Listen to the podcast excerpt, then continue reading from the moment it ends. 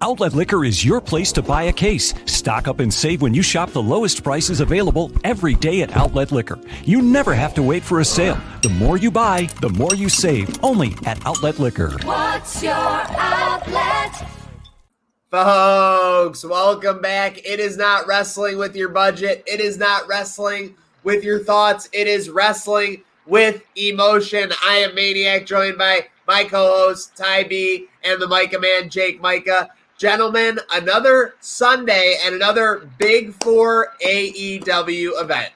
Oh, absolutely. This event is huge. It's the day we've all been waiting for, wrestling fans. You know, CM Punk is finally back in the ring wrestling. We saw him, you know, getting involved and, you know, getting more into it. Jake, I know you were there the other night. How are you feeling to finally see it? And I know you've gotten to partake in some of the fun earlier on in the week. How is it over there in Chicago? It was fun. The first two shows were definitely everybody's energized. You can tell there's a different bit of energy in the arena, but it's also felt subdued because you could tell everybody just the big shit's coming tonight. We know this is the card. This card everybody's been waiting for a while. Once we started to see it shape up, honestly, it's their first AEW's first card that actually looks like a WrestleMania type card, where it comes to the star level, the matches with the storylines that you would want to see, the amount of matches that they have, that it doesn't feel it's overblown. They're not really, there's some matches that are in there. They're going to be short. They're going to serve a purpose, but they all have a big reason behind them, everything. So it's going to be fun. I can't wait to see the energy right when we walk in and see what it's going to be in there, because who knows what these people are going to be chanting for. We're expecting some surprises tonight too. Anything could go tonight. We really could see a changing of the landscape of AEW tonight, honestly, depending on how far they go with everything. And we've known for them to take some shots in the past, so it's going to be fun. I feel we should all be expecting the unexpected, though. Oh, yeah. I expect it to be exciting. Yeah, it is really expect the unexpected. Anything can happen, and that's really what you want from a wrestling show. It's supposed to be a kind of Game of Thrones. Anything can happen. Anyone can go down at any point. As someone who was all WWE when AEW started, they finally got my curiosity with AEW Revolution this past year with the exploding barbed wire match between Moxley and Omega. They didn't execute there. But if they execute on this card that they have tonight, AEW is going to – they probably think they've already done this, and I might be talking out of my ass, but they're going to solidify themselves in the picture of the casual – viewer, yeah. Which is very big in my opinion. Let's talk about that real quickly. We'll get the pink elephant out of the room. Is Daniel Bryan coming back tonight? He probably is. We've seen tons of hints. We saw a bunch of hints, dropped that CM Punk was coming back, and then he came back. I think they do these things on purpose. Tony Khan's not going to do that sort of thing and let the people down. He's going to deliver on that, because doing so would be such a PR nightmare for AEW and cause so many people to get out of it, tune out of it, rather than to get more into it, which I think is exactly what we're going to see tonight. We're probably going to see more than one surprise, but I think at some point we get Daniel Bryan, we get the final countdown. Jake, are you going to be losing your mind? Oh yeah, I'm hoping I'm stealing this from something I saw on Reddit, but I'm hoping that we just get a random countdown clock to show up on the screen, in between matches, a la Jericho showing up at the Y2K. Yeah. It just says, the final countdown or something. It's going to – when – I think that seems like it's – like you said, they kind of deliver when these things come out there, and they've mentioned it enough. Punk a couple weeks ago literally said it live to the TV audience, be more patient. It'll come. Yeah, not yet. But – it feels like tonight is the night. They're trying to do as much as they can with this show. And CM Punk in Chicago coming back, obviously that's one of the craziest moments we've ever seen, all of wrestling, the whole thing. We probably all watched it 100 times by now. But Daniel Bryan showing up at this promotion right now, especially right after Punk, it's going to be pretty close, because that place is going to be you mentioned one of the things that, going to two other shows, a lot of DDT shirts on, a lot of DDT. People are in anticipation for it. So I'm interested to see the amount of Daniel Bryan shirts tonight. And who doesn't love a good AEW is great with the chants. We were listening to Jungle Boy before we got on here. The yes chant is gonna go fucking berserk tonight. That's what I think at some point. Now where's he gonna come in? That's what I want you guys to do. Yeah. Is he just gonna show up? Is he gonna get involved somewhere? He's got a lot of options he could go to. What would you like to see? Does he close the show? I think he probably closes the show, and maybe we get him, with Punk face to face at the end. Because I think there was a interview Punk did the other day talking about how he wants to wrestle the Young Bucks, but he needs a partner. And then and we know he's the ultimate troll. He was posting on his story the super close up of him and Daniel Bryan shaking hands way back in the day. I think that could be what they go for. I think the Young Bucks might end up retaining, and then we see potentially, a Daniel Bryan Punk thing for a couple weeks there, just to get more people tuned in, seeing, what the Bucks are doing. And because I think the Bucks are getting their run here to sort of phase themselves out the similar way as Cody's done since his championship run. Yeah, you saw it with the most updated bio post from the Bucks. They're talking about all the things they've done that people said they couldn't do, whether it was being a draw, selling out arenas, things like that. Not necessarily so braggadocious as they typically are, so smug, right? It seems like they are on that second half of that run. You bring up a good point, though. Where do you bring in Daniel Bryan? I was thinking maybe you get Omega retaining over Christian with maybe a little bit of hijinks from Callis. Maybe the Elite comes in and they start beating down Christian, and then that music hits or that countdown hits. D-Bry runs in, clears the ring of the Elite. Frankie Kazarian's a little bit jealous, but you just got to deal with that. But, yeah, you got to bring him in, I think, and, clear the ring, honestly, or something like that. I mean, obviously, you can do a face-to-face with Punk. My only worry is that they both have so much energy on their own, you don't really want to use it against each other. They really like balancing their cards. I mean, you see it tonight, and that's why we're super excited for All Out 2021 here on Wrestling with Emotion show on Trainwreck Sports. But, yeah, I think it's a consensus. We're 100%. D-Bry is going to be on the show tonight, right? Yeah, yeah. I don't think they're going to miss on this. Okay. And the off chance he's not actually there, there's going to be something that's a full tease for a Wednesday or something on Dynamite. Okay. Yeah. Okay. Just to potentially boost the network or something. You know what I mean? But I would 95% sure he's there. What about Malachi Black? Could he be something that's kind of a balancing force to come in against? But but again, Malachi has so much energy. Why would you bring in a D-Bry and go against that? I think they're going to start something with just more positive energy. But it just struck me that he wasn't on the card at all. So very interesting to see. But with further ado, boys, should we get into the card? Oh yeah, let's go. All right. Well, hey, this is going to be a mouthful, but I'm going to run it out real quick. We got the Best Friends, Jurassic Express versus the HFO, Hardy Family Office, of course, Orange Cassidy, Chuck Taylor, Wheeler Yuta, Jungle Boy, Luchasaurus versus Matt Hardy, Private Party, and the Hybrid 2. This should be a good, entertaining match. Probably a lot of hijinks, probably a lot of ridiculousness. What do you guys see? This is probably going to be an early match in the card, right? Yeah. I think this is the buy-in match that because they had to replace Andrade match because Pac's having travel issues. He wasn't going to be able to get there. So this is just a filler. I think this is going to be something where you're going to get, some fun spots, some cool moments for the crowd just to kind of set things up for the rest of the event. And you're probably going to see just the faces go over. There's no reason for them not to. So I think you're going to get a Best Friends win and a big Orange Cassidy orange punch for the win. Yeah, I feel like this is just an excuse for everybody to sing Orange's song and sing Jungle Boy and Jurassic Express song. Get the entrance on the pay-per-view, get the crowd hyped up, and then the good guys go home. And it'll be a good match too. The thing about it is that they've established at least enough. They've been as long as it's been going on, the Hardy Family and Best Friends have had an issue with each other. I mean, it hasn't been anything hasn't been a crazy rivalry or anything like that, but just that little bit of connection, we saw Orange and Matt Hardy a couple weeks ago, and they're one-on-one. Just that little bit of connection, never know. Some crazy shit could happen right at the end of this to escalate it even further. Maybe Matt Hardy's got a ringer. One of these got some other guy that we're not even thinking about. He's got all this money. He looks like clearly needs some help with that group now. It's not looking too hot. So could the Butcher be back? Yeah, exactly. He's in Chicago with the crew. He was at FanFest yesterday. It was at Fan Fest, and the Sabres just dropped that Butcher jersey. Got to think that's going to be a little higher selling this year than most. Oh, yeah. Everyone's going to be wearing that at TID this year. So, Micah, with some hijinks, you got BFS over HFO?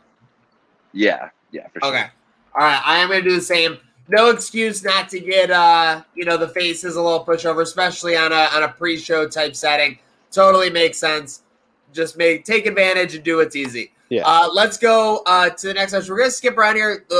I'm definitely looking forward to the Women's Battle Royal, but first, I got to talk about this because it's my favorite entry video. There's a lot of good entry themes in AEW, but my favorite entry video is No BS. No BS. No more BS. No more BS. Paul White versus QT Marshall. I don't know this. I don't know enough about AEW, but it's just so funny that everybody hates QT Marshall. Yeah. Yes.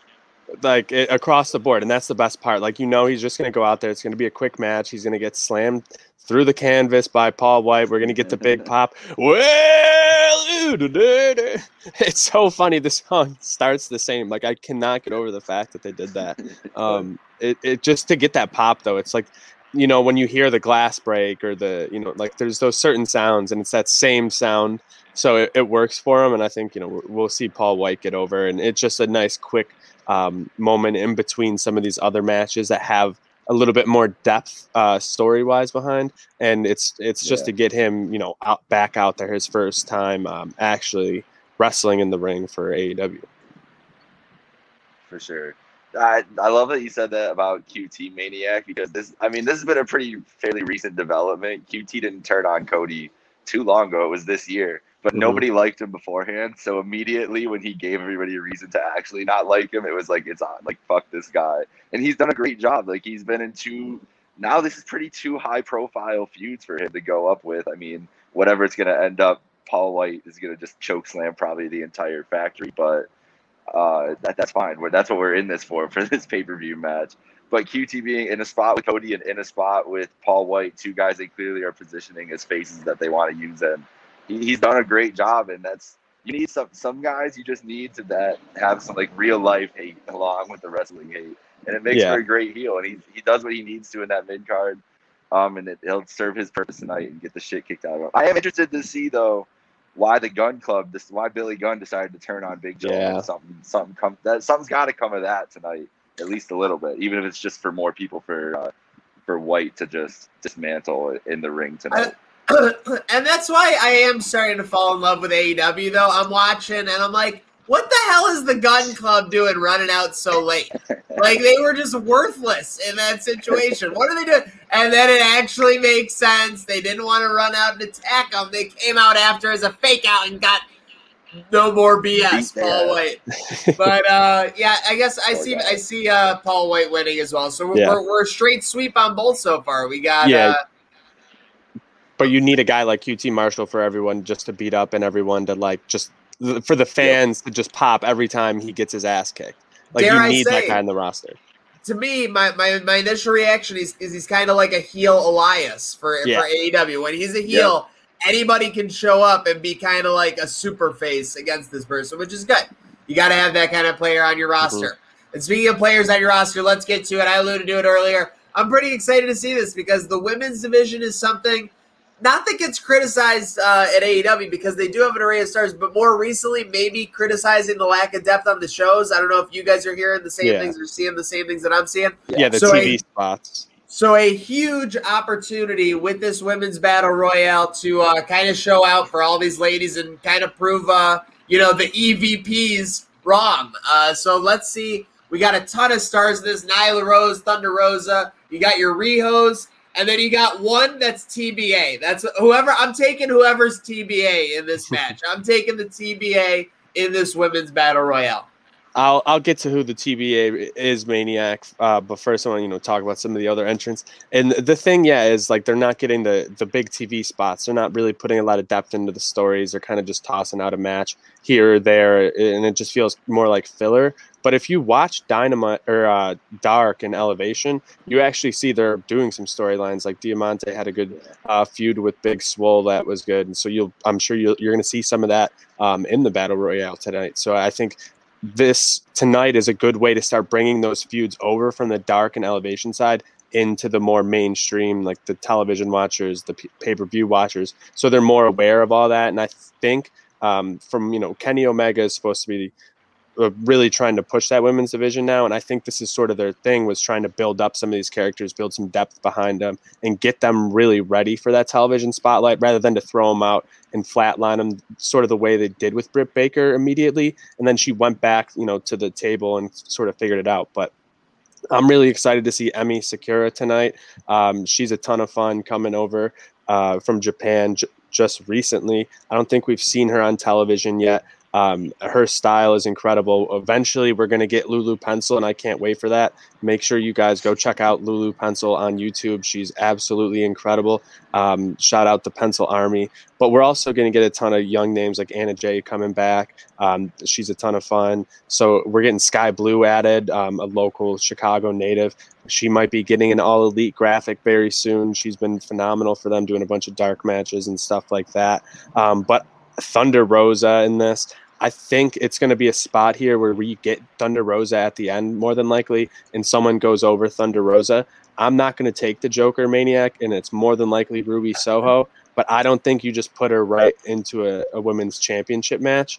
I think we haven't seen that really out of AEW. They usually sort of build people for a few months.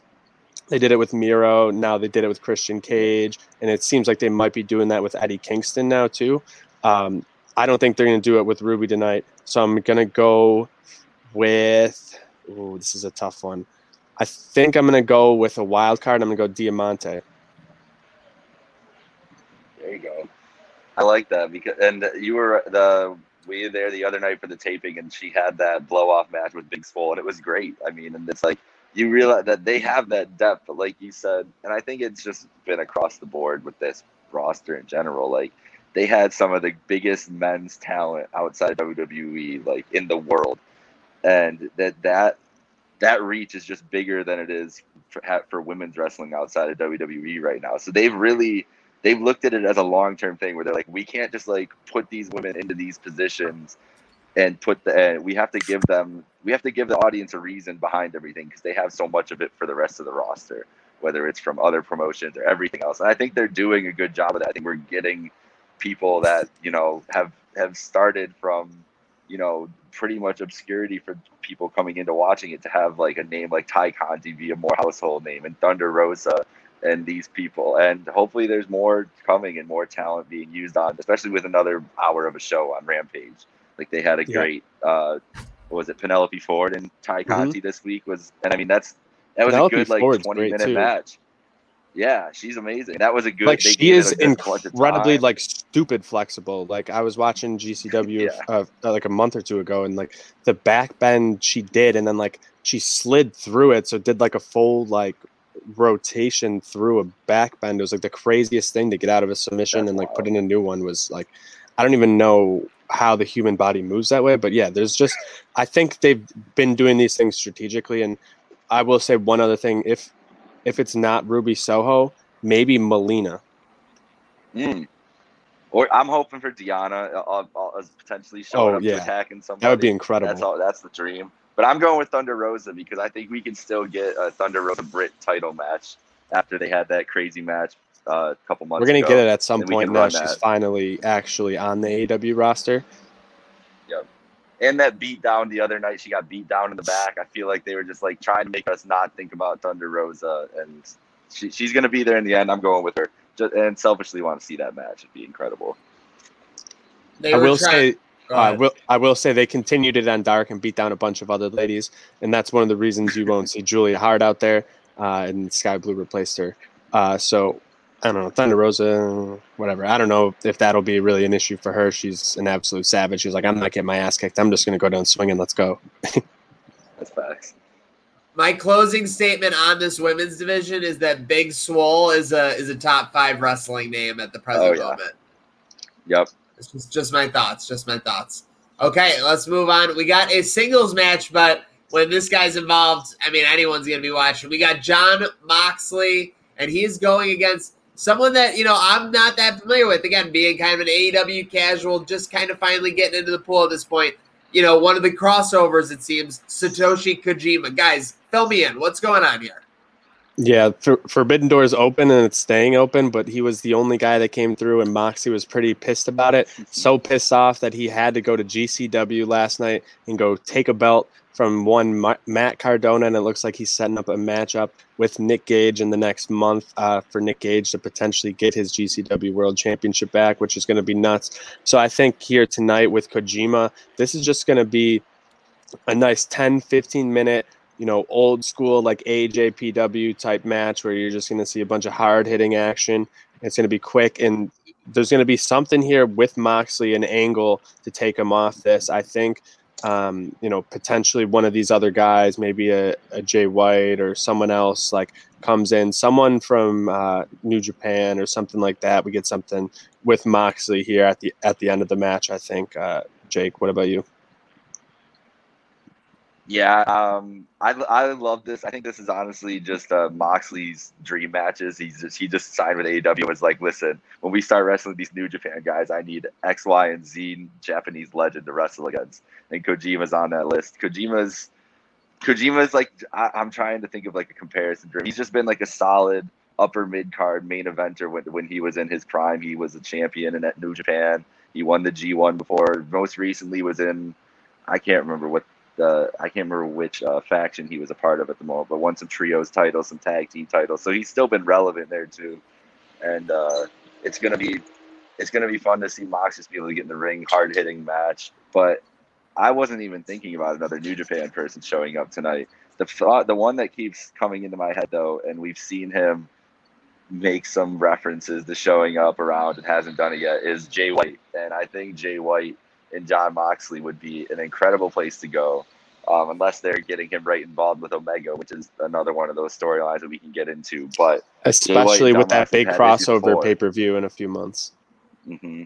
I think that's the guy that's 2 months away. Yeah. I think it's in November. Yeah. So Jay White, I mean, there's Tanahashi, who he called him out. They showed the promo on TV. Like, they didn't just show that shit for no reason. And so that would be the needle mover for at least that relationship, where you'd be like, oh shit, like they're letting anything happen if Tanahashi is coming over here. So let's hope for that. That's what we should be striving for. I want to preserve kayfabe. My chair just made a very awkward noise. I don't know if it came through. Just preserving that. With that said, I do have to say, it's just such a relief, and that's why I made the noise. I was like laying back my chair. It was like a recliner of relief. Like, just to have everything that happens on a wrestling show make sense, have relevance, actually have importance, and it matter is like such a relief. It's crazy that, you know, it's like, it's kind of like living your life without air conditioning. All of a sudden you get air conditioning. It's like, wow, everything just kind of makes more sense. And again, I get the winter, yada, yada, kind of a bad analogy, the fact that we're in September. But it's just like, my goodness, just doing the basic things right, which is what AEW seems to do. And obviously, working with these other promotions, like, fans want to see DC versus Marvel. So, of course, they're going to want to see one brand versus another. It's literally just the tail and tape. I get that it's not done super easily, that, you know, there's the health of the superstars, there's the promotional revenue, all kinds of stuff at play. But my goodness, give the fans what they want and the money will follow. I think it's pretty obvious from what they've done so far. With that said, I think Moxley gets the win here over Kojima. Oh, yeah. And again, but I think he's going to put him over in the biggest way for the fans that are watching him for the first time, like me. Oh, yeah. Honestly. He's going to give him a spot. And he'll give him all his spots. He'll get the shit kicked out of him a little bit. He'll shake his hand after and get him hyped up with the crowd. Like, it'll be a whole big moment. And that's Moxley. That's Moxley through and through. Like, the dude lives and breathes professional wrestling. This shit. And so, you know, that, yeah. So he wants other people to be successful, and like he understands. He's signing up to take on a Nick Gage, dude. Well, all I'm saying is that's why I have so much faith that he's gonna push Kojima over, because I'm like, oh, Jericho has to face this guy Nick Gage I've never heard of, and then the next thing I know, he's just cutting his face with a pizza cutter, and I'm just, what is going on? It's amazing. And speaking of the Demo God. Let's wrap up our first half of this Wrestling with Emotion show brought to you by Outlet Liquor. Let's talk about it. A potential retirement match, something I don't want to see, but at the same time, I will not be able to look away when it's going on. Jericho putting it all on the line, literally, figuratively, speculatively, for one more shot against Maxwell Jacob Friedman. Yeah, I was kind of surprised they put the stipulation on it because I thought then right away I was like, oh, yeah, MJF's definitely going to win. But the more I thought about it, I was like, I don't know, like you can always like weasel your way out of it and like make it so it's like he can never wrestle in an AEW ring unless like sanctioned by MJF or something like that. And then like eventually someone's pissing off MJF and Jericho so much that MJF's like, fuck it, Jericho, you can, you know, take care of him or whatever. And they did say the AEW ring specifically. So like maybe we could see Jericho, you know, go back over to Japan, do some stuff or some other crossover events and have, you know, like those crossover pay-per-views he could still potentially be on or something like that. So there is the potential I could see of him losing this because, you know, Fozzie's going back on tour. I think they're on tour right now. He's doing the commentary stuff now with Rampage. I don't think he wants to be on a full-time schedule necessarily anymore anyways. So it wouldn't necessarily surprise me. And MJF has been super, super protected in All Elite. And having not lost to Jericho twice, like, I don't know why you would make him lose here in this one and, like, continue the feud kind of, or, like, do they find mutual respect? It doesn't make sense. So the only thing in my mind, I think Jericho loses. Yeah. You kind of – you said that perfectly, Ty B. Like, that's pretty much all the spots I wanted to hit on this I was going to. I will say that potential – I mean, the Punk entrance is probably going to be berserk with the first match that he's having, but a potential Chris Jericho retirement last Judas is going to be nuts in that arena too. That being said, I think the point that we have been making is that their storytelling, like they usually follow through on these things, and making the note that it says inner AEW ring is the all like that matters the most to me because like I think I agree with everything you're saying that he could go work anywhere else. They could make it this whole big thing, and it just doesn't make sense storyline-wise. It doesn't make sense for MJF to lose this match, like unless like it really doesn't. He's only lost to Moxley, and it just doesn't. After he's outsmarted him every single time they've been in the ring, it just doesn't. It doesn't make sense for them to lose the match, and so I'm just more and more convinced that you give MJF the ultra heat and just make him the biggest heel the biggest heel in their company by far if he wins tonight, and you give him the note that he can brag about this for the rest of the time, and it can always be in everything that he mentions.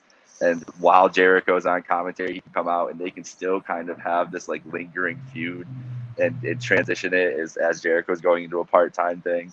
I think Jericho and he'll wrestle in AEW again. Like I think we can all agree on that, right? Like even if he loses this match, like some point he's wrestling in an AEW ring. But they can get creative with it, especially if there's enough spots, for guys they need to give time to, especially if they're adding in a Bryan and Punk is going to be on this roster more. Like we've seen Jericho has held it down for a long time, but yeah, I wouldn't be shocked if this is MJF, and I'm gonna shock myself here, and I'm gonna ride with it. I think he's gonna win tonight. Mm-hmm. And hold on a side note before we get Maniac's prediction, I just want to say the Judas with no music a few weeks ago was incredible. Mm-hmm. Can we get the final countdown with no music and all the fans are just going do do do do do do? It's gonna happen 100%. That will be. I mean, if there's a place to do it, it's Chicago. I mean, there's basically 3 or 4 cities in the nation where you could probably depend on a hot wrestling crowd that could carry that. It's them for sure. Yeah, I mean, it's like you guys said. That's why we got the experts here on the Wrestling with Emotion show. Jericho could gain a pop. Like him winning would be a great come over if he hit, you know, the Judas effect, like from the top rope or whatever, you know, he wants to do. But MJF would be vaulted into super heeldom. He wouldn't have to do anything for the next 5 years to just be booed out of every building. Mm-hmm. And yeah, like you guys alluded to, AEW ring. Now I'm already thinking about Ty B's theory on who's going to crush MJF so bad that he sicks Jericho on him, that he sicks the Demo God on him. But, yeah, I will take MJF, and I'm already tearing up thinking about it. I'm gonna be singing it loud in my living room tonight. We might do a watch along. Stay tuned for that, but we'll keep you posted on Trainwreck Sports for that. But another sweep with y'all. We all got MJF there. We all had Mox and Kojima, correct? Mm-hmm. Okay, yes. Just double checking. All right, let's move it on. And now I don't mean any disrespect to like the 10-man tag or or Paul White, QT Marshall, but this second half of the card, these all five of these matches are amazing. Two of them could easily be the main event, so it'll be interesting to see what they go with. But let's tee it off here with an interesting one for me. Eddie Kingston against Miro. Miro obviously putting his AEW, the TV title, as they call it, the TNT Championship, on the line. Speaking of protected from MJF, like you said, like you guys alluded to, Miro has been absolutely protected since he came in as the best man. He's been absolutely dominant, whether it was playing video games or dominating in the ring. I love Eddie Kingston's kind of come up, like you. I think you alluded to, Ty B, but I'm going to kick it off here. I just can't see Miro losing this one. I think Eddie Kingston gives it every run. I think he gets maybe a spot where he's got Miro down, but Miro ultimately retains. So I love God's favorite champion. He is my favorite champion in AEW right now. But there's a lot going on in this one. First of all, Eddie Kingston and Miro's promos in this feud have been absolutely incredible. This is why you have to trust your talent and you let them go to work. I mean, first off, Miro's jokes about his wife and all that, like, just phenomenal. I think we're going to see her likely at some point. I don't know why you wouldn't, because he's basically made her a character on the show by bringing her up so often. And then Eddie Kingston just being like, yeah, you know what? I'll just kick your ass. And then also being like, hey, redeem these nuts. Like, give me that all day. Sign me up for it. I think Eddie Kingston's going to win the title here tonight. And I think you get a rematch at Arthur Ashe, just because you want to put Eddie over in New York City, give him that huge spot because that's his hometown. I think we could very well see that. And there's a certain person who they really, really, really, really have not talked about a lot lately on AEW. And that's a certain Kip Sabian, who was at FanFest yesterday. He had like some mask on, some other stuff, and like a fake cardboard sign that was like unpromoted signing because everyone else was doing their signings. AEW wasn't promoting it. So I think Kip Sabian comes back, interferes with the match, and Eddie Kingston gets the win. Took the words right out of my mouth. I was just I saw the reports about Kip Sabian being in Chicago, and that's a feud that I mean he should be there because like Penelope's there anyways, but. That's true. Yeah. But that's a feud that they like one that they've already set in stone. Like you could pick that up anytime, mm-hmm. him and Miro. So if now's the time, do it all out when it's at its hottest. And Eddie would be an incredible TNT champion. I'd love to see Eddie Kingston in the ring with somebody just taking on everyone, doing these open challenges. Yeah, it'd be great for him. Even if it's a transition into somebody else eventually and they want to just give him that moment for New York and give him a couple months. This is the time to do it. We've seen WWE. It's always football season when they turn out their champions and everything like that. So, yeah, you can easily put Miro and Kip just to get Miro over again with a big fucking ass kicking. And you can transition him away from the TNT title to start pushing for the AEW title, with it more than likely coming off to Hangman at some point soon. And then Miro can take it from Hangman at some point. Yeah. Yeah. I love that. Yeah. You always have your lingering Hangman. Yeah, paternity leave too. Like he's somebody that could. I mean, fuck it, we could still see him. Like as we'll talk about it one of the matches later, but I'm sure that his presence is that like could be felt at some point in this match. Yeah, I just got chills like, thinking about potentially hearing that music come in and that pop would be insane. It would be as big as like the Daniel Bryan return pop. Just because everyone wants this storyline more than anything. What if they do a shit? I mean, I'm just making up shit. They go to Jerry World and then he gets cowboy shit at Jerry World. That would be amazing. All right, so let's go next. I'm gonna go dealer's choice here. Should we go tag team titles or women's championship match next? Ooh. Give me the tag teams. Okay. I'm ready. Give me the tag team. Then I want to kick this off. We got the Young Bucks versus the Lucha Brothers. The Lucha Brothers have run a gauntlet to get to this match, from what I've seen, obviously running past Jurassic Express and a number of other tag teams. Very interested to see. I think that we all agree when we were talking in our pre-show that We are on the second half of the Young Bucks championship run here.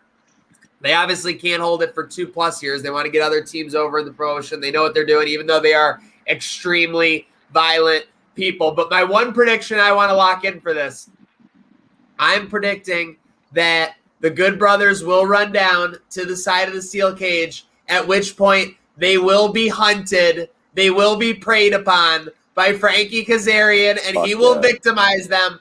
And it will give a brief moment where the Lucha Brothers are going to have this window of opportunity. Everything's in their way, but the Young Bucks retain. But I got Frankie Kazarian hunting during this match.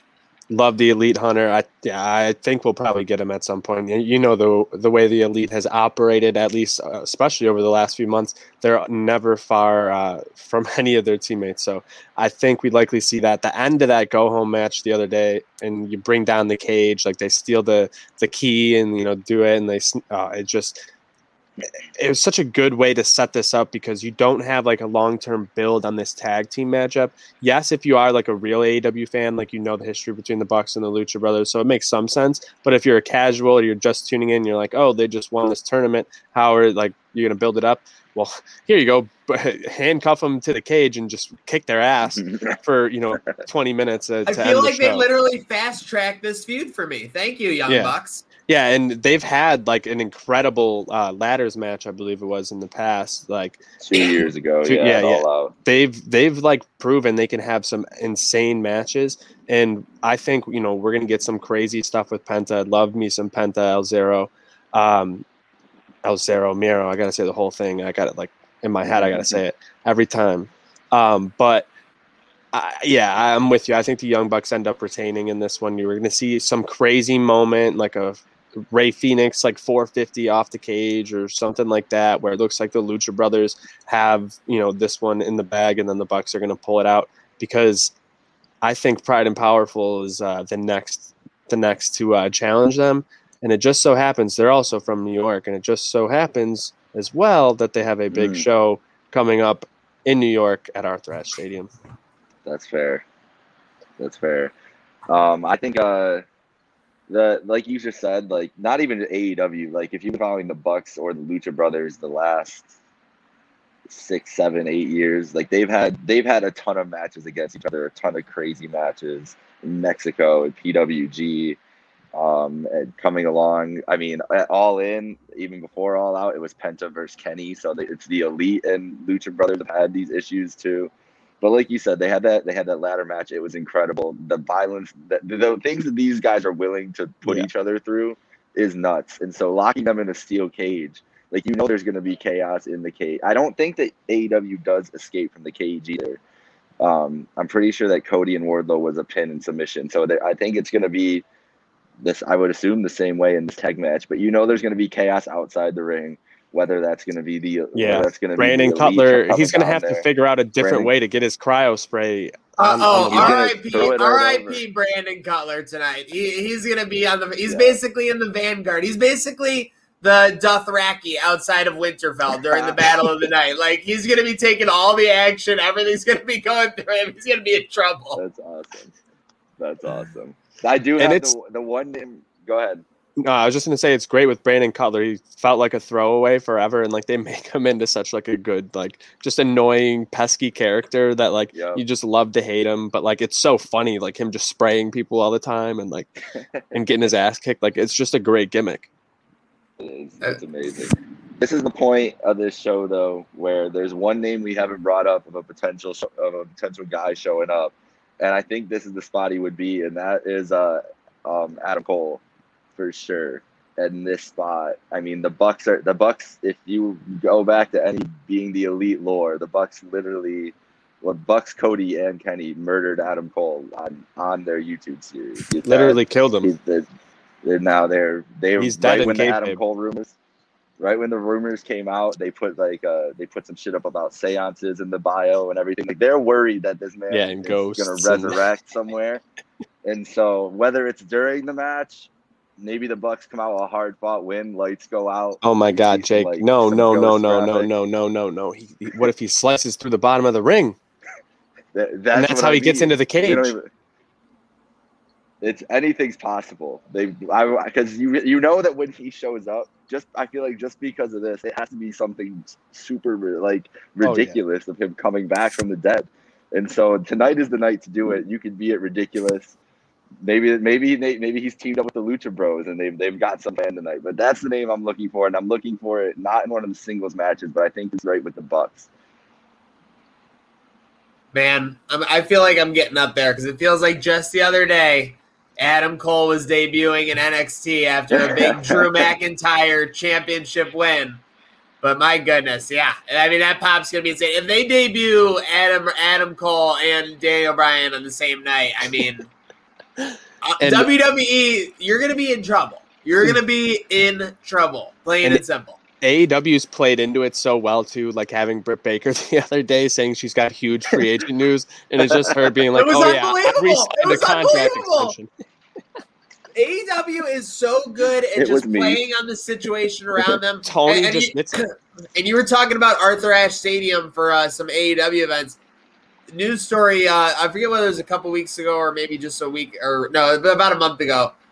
Tony Khan literally just didn't want to do it at another stadium, so he just started Googling stadiums with roofs, and that's how he got to Arthur Ashe Stadium. He wanted to do somewhere different, and of course that's going to be AEW Grand Slam, which is another thing. Again, is it tricky to do Last Dance, Grand Slam, stuff like that, but I like it. I think it makes it entertaining. I think it draws attention to the fact that it's different. It's easier, to remember it, too, as a fan. You're like, oh, remember that one Dynamite in New York City? Well, you could be like, oh, remember Dynamite Grand Slam? And boom, exactly what it is. Dude, that is so true. Literally, when you're talking about on all the Raws, SmackDowns, it's basically just Raw after WrestleMania or, no other Raw, designation. So, very interesting. So, they just continue to do the simple things to be better. But, we all have the Young Bucks, the EVPs, the extremely violent people retaining. So speaking of DMD versus Statlander for the women's title, I'll kick it off. I mean, I got to think live odds. I all respect to Statlander. Live odds got to have DMD minus 2,000 in this one, right? I mean, there's no way. She's white hot right now. And just by the way they've kind of structured the division, not a ton of depth to take it off the hottest star. One of the hottest stars on the show, on the program right now. So I have Dr. Britt Baker retaining in probably a classic match because that's what she seems to be doing. Absolutely. I'm with Maniac on that one. Betting odds got to be crazy. So I'm staying away from the money line on this one. I'm looking at the props. Over under 3.5 boops from Chris Statlander. I got the over. I think she's going to get Rebel, not Reba, Jamie Hayter, Britt, and the referee. Give me 4 boops from Chris Statlander. I love Chris Statlander. She's come back, and she's an absolute beast.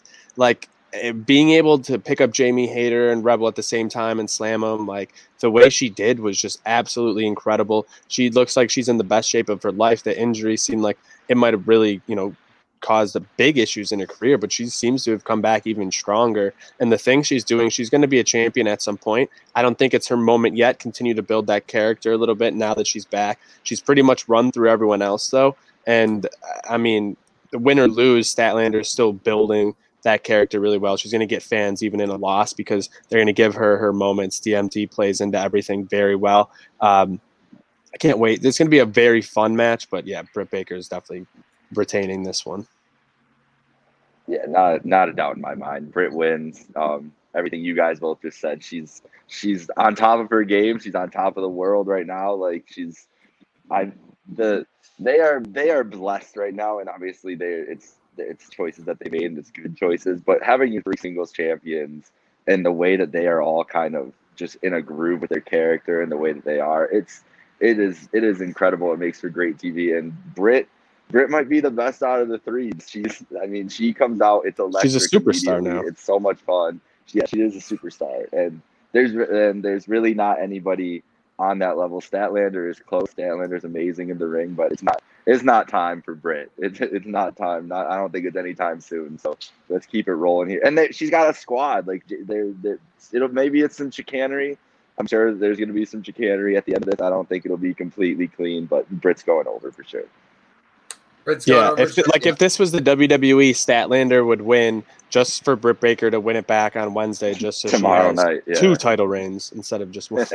Yes, again, booking decisions just being crazy. It's like, Micah, that's just a great point because, yeah, it is a little easier because they have fewer belts right now. But, yeah, the four main belts, right, the tag team titles, the women's title, the AEW TNT, and the AEW Championship, all of those superstars who are representing those are absolutely white hot at the top of their games right now. There's no doubt that they're a champion. When they're on TV, they are absolutely a tier above whoever's even coming out next.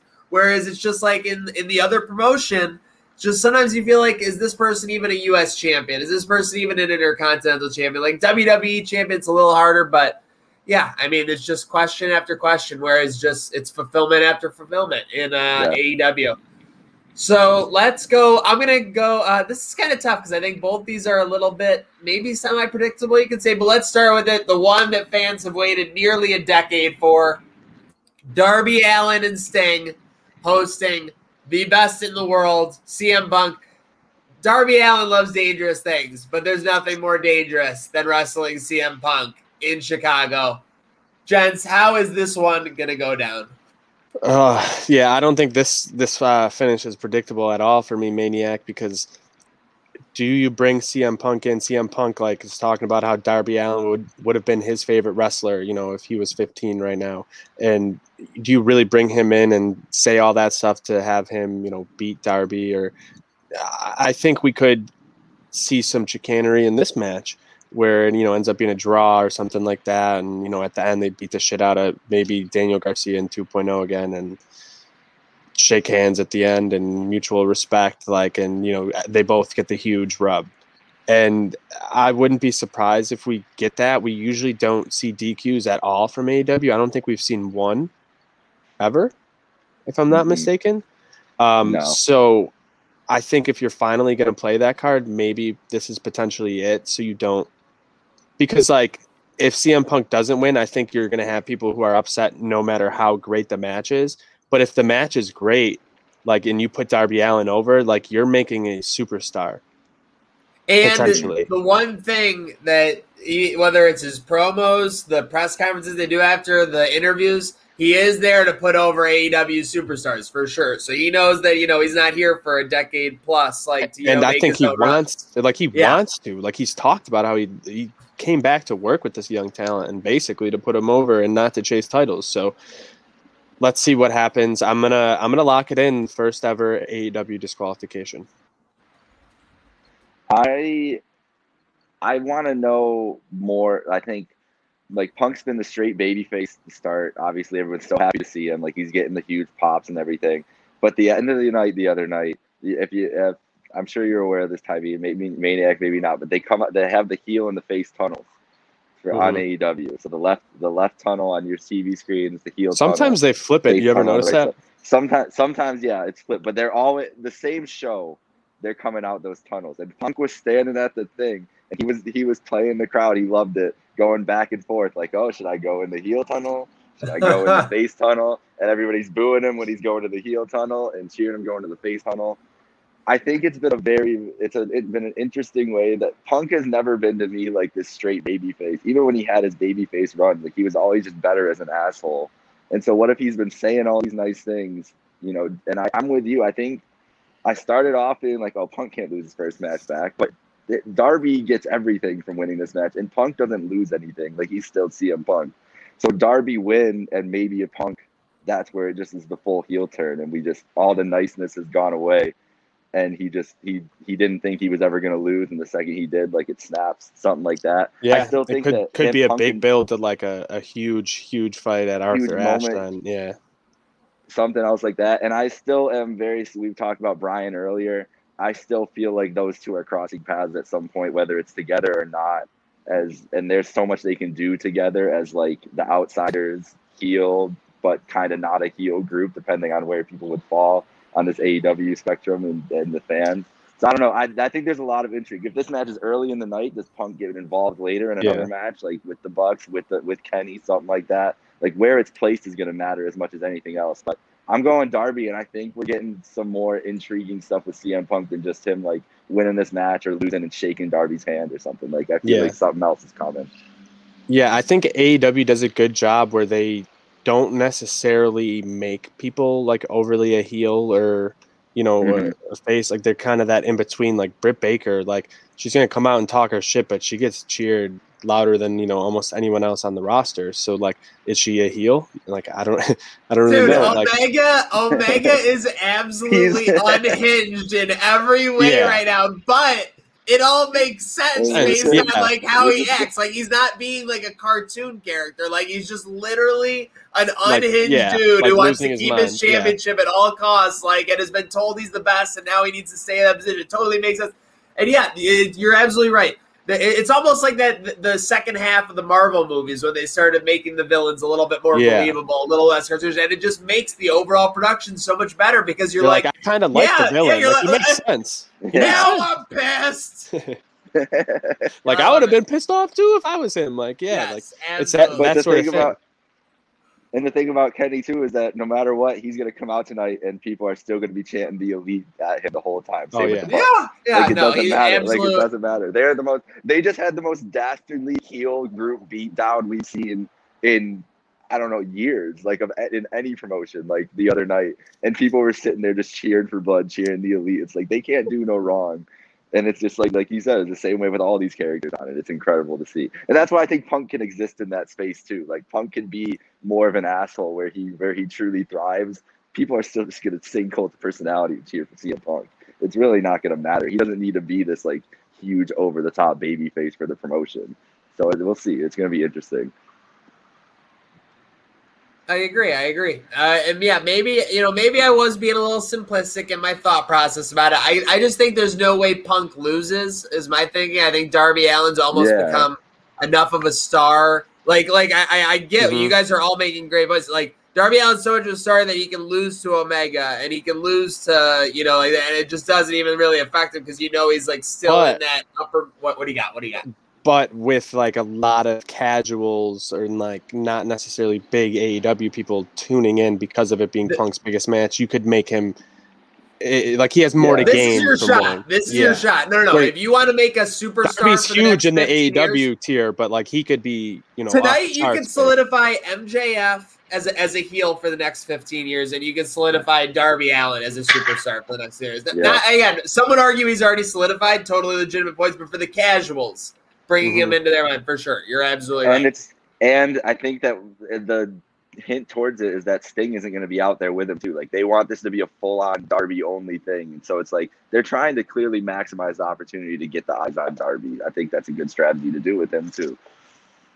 Now I see it. Now I'm adding though to my prediction. I'm getting Punk. I'm predicting Punk, but there's going to be some hijinks with some run-ins, like you guys said. And maybe Punk doesn't get the win completely clean, and that's why they need to kind of maybe run it back. Start Punk out slow. Can't have him going after everybody right away. Well, I got a good idea. What?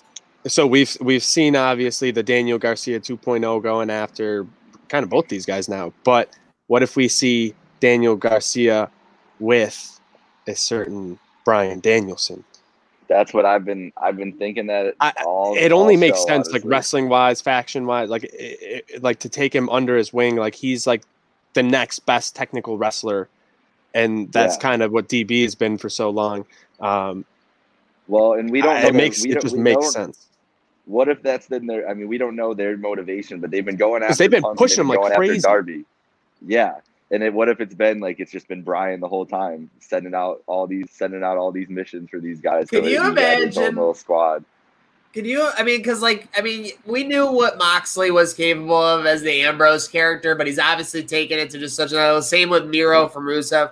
I mean, if that happens with Adam Cole and Daniel Bryan on this AEW roster, I mean, my goodness, I mean, that's all you say. It's gonna be very overwhelming. It's gonna be very overwhelming. So speaking of overwhelming, it is main event time. Well, this is probably the main event, if not CM Punk or the Jericho match. Any of those three can play in. We've been talking about how great this all-out card is for this show. Make sure you're tuning in, subscribing on YouTube, Twitter, SoundCloud, Spotify.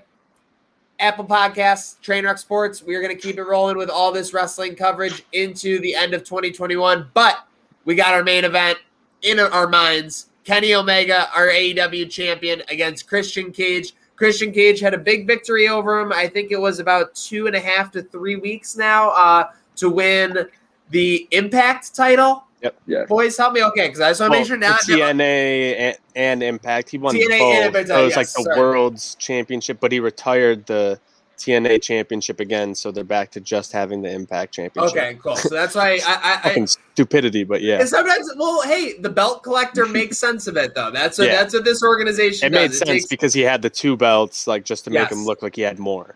Yes. Okay. So I like it. We got Kenny Omega against Christian Cage. Yes.